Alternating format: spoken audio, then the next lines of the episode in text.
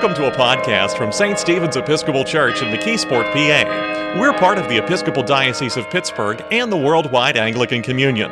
We serve the communities at the heart of America's historic Mon Valley, and we're located at the corner of Walnut Street and 8th Avenue in downtown McKeesport. For more information, visit our website at ststevensmckeesport.com or find us on Facebook. Our celebrant this morning was the Right Reverend Dorsey McConnell, Bishop of Pittsburgh. And our music director is Georgia Labetta.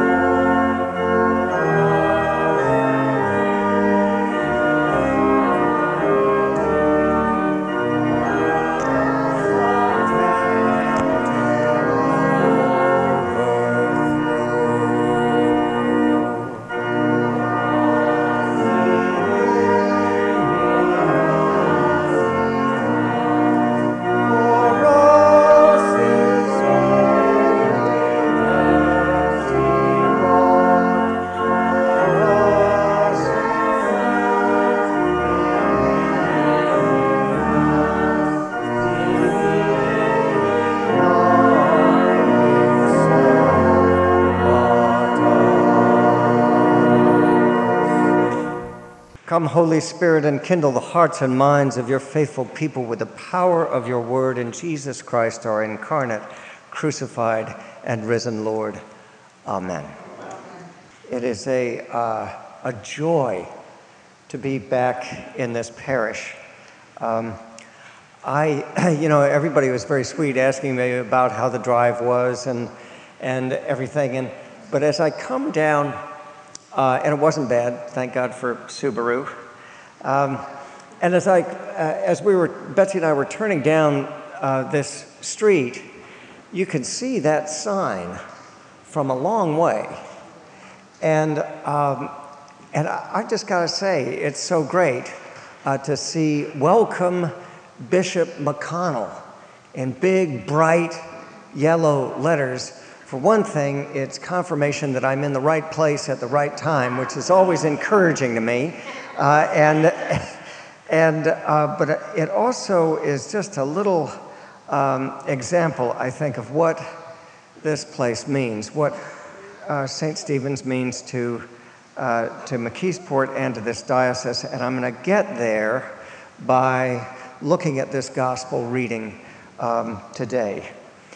I'm tempted to preach on 1 Corinthians 8, but someone, before I do that, will have to explain it to me. So maybe I can come back and we can all do a Bible study on that sometime, but I wanted to look at this moment of Jesus' ministry in Capernaum. Now, just to summarize, Capernaum is on the sort of northwest coast of the Sea of Galilee. It's a little town. It had its ups and downs. Let's just say that. Sometimes the economy boomed, and sometimes it did not. And I'm sure there were moments in its 1,000-year history, that's right, that town lasted for 1,000 years, when people were afraid that it was going to dry up and blow away, and there were other times when people were sure that the good times would never end. So it's a town essentially like a lot of towns we know, not unlike the town my father grew up in central Arkansas. And so he goes into this place, And I think the evidence is that things are not going so well in Capernaum. And Jesus walks in to this environment, and he teaches, and something happens. And what happens is that somebody in that synagogue suddenly opens their mouth, and what comes out of him is not his own voice, but this voice of what Mark calls an unclean spirit. And it's pretty frightening. The spirit says, "What have you to do with us, Jesus of Nazareth? Have you come to destroy us? I know who you are, the Holy One of God." Now, this is very strange because, you know, Capernaum is not a place that is going to get a whole lot of visitors from out of town in church. So the odds are that this person is well known to this community. And I would be willing to bet that the odds are also that this man doesn't do this every Sunday, or Saturday, rather, Friday night. So he has been living in this community with this unclean spirit for a long time, and it's just when Jesus comes in that the spirit is actually exposed, and at that point reacts badly to the presence of the Lord, and the Lord takes that spirit in hand and throws him out. And the response of the congregation is, "Look at this, a new teaching. He teaches as one who has authority. He commands even the unclean spirits, and they obey him." Now, let's just take a little time to unpack this. First of all, what is meant by an unclean spirit in this? I think if you go back into the Gospels and sort of listen to what Jesus says about uncleanness in the 15th chapter of Matthew, there's a beautiful teaching in which he says, actually, it's he's trying to get people over some of their fussiness about the kosher laws and about washing their hands before supper and thinking that that's what pleases God. And he is basically saying, actually, no, it's not. That's not what makes a man unclean. What makes somebody unclean is not what goes into them, but what comes out of them. Evil thoughts make a person unclean because they result in all kinds of evil actions. So, if you will, let's say that uncleanness, and particularly unclean motives or unclean thoughts, would be those that take any person away from the hope and the promises of God. That anything that's going to take somebody away from the core conviction that there is power and mercy and redemption in God, and that he desires to give that to his people, and that that's something you can count on. Now, if a town is sunk in unemployment, bad times, closed mills, and the lingering after effects of repeated economic downturns, you can get a kind of common feeling in a place that there's not much hope left. And a lot of people will sort of say, well, you know, what are you going to do about it? You really can't change this. It's just the way things are, and we just have to sort of wait until something happens. So if all you believe is what is possible is that which is right in front of your eyes, and you hang out with people who believe that nothing better can happen or will happen, then that's just what you're going to see. You're going to become hopeless without even realizing it, because everybody else around you doesn't have big expectations. And that means then that a person with a spirit of hopelessness, as this man in the place, doesn't stand out. He's taking on the point of view of the rest of the world until something changes. And what changes in Capernaum is that Jesus comes to town. Now, in this synagogue, we don't know exactly what he says, But what Mark says is that everybody who was around him and listening to him says that his teaching has something new to it, and that is authority. Authority. It has the conviction that something can be different. And he teaches it as if not only does he know what he's talking about, but he can make it happen. We don't know the content of that sermon in Capernaum. St. Mark doesn't tell us, but in Luke's gospel, we hear a sermon that is probably very much like it when Jesus visits his hometown in Nazareth, and he opens the scroll of the prophet Isaiah, and what he says is, this is the authority that God gives the one who preaches good news. And here it is.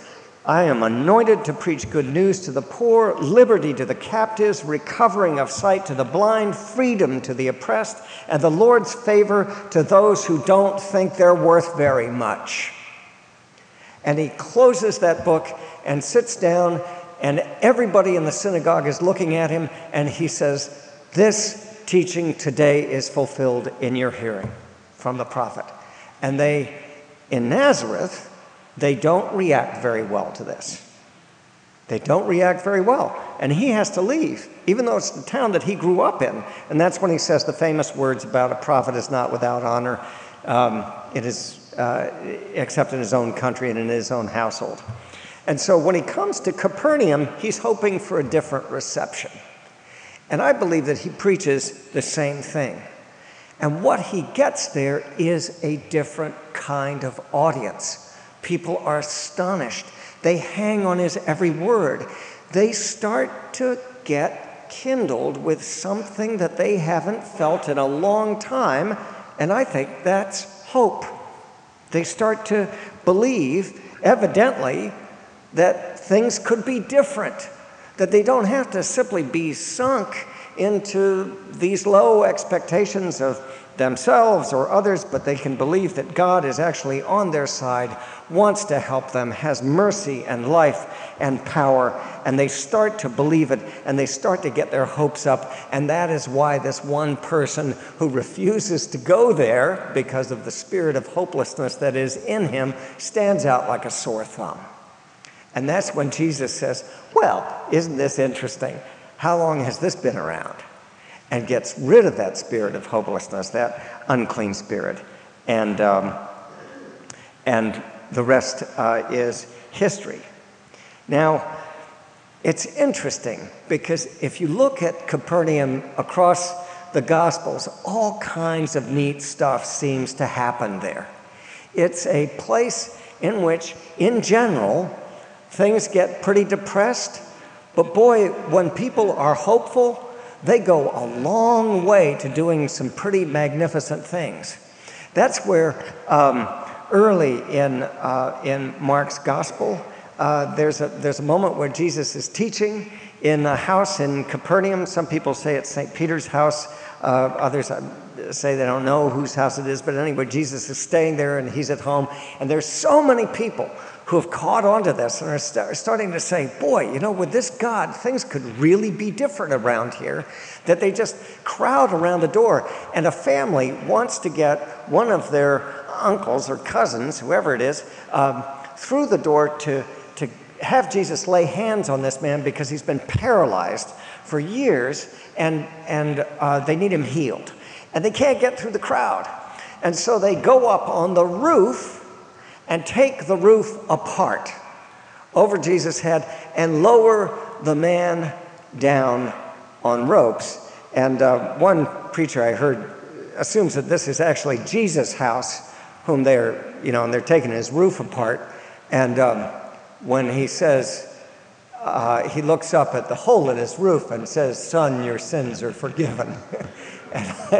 and it may be the act of deconstruction that's just taken place. Anyway, he blesses that man, heals him. The man gets up, takes up his mat, and walks out the door. Lepers are cleansed in that town. There are these signs of hope that keep coming up.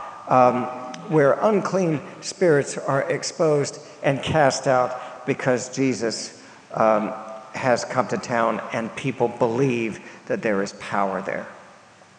Now, I think if you've been following this sermon, and I hope you have, that you see what I'm doing.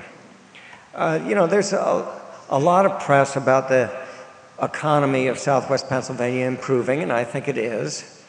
But we all know also that it's going to be a long, hard slog. It just is. And that McKeesport, in general, I pick up from what I hear sort of in the environment that people have been living with the same thing for so long that it's hard to imagine what something better can look like. It's just hard to imagine what that could look like.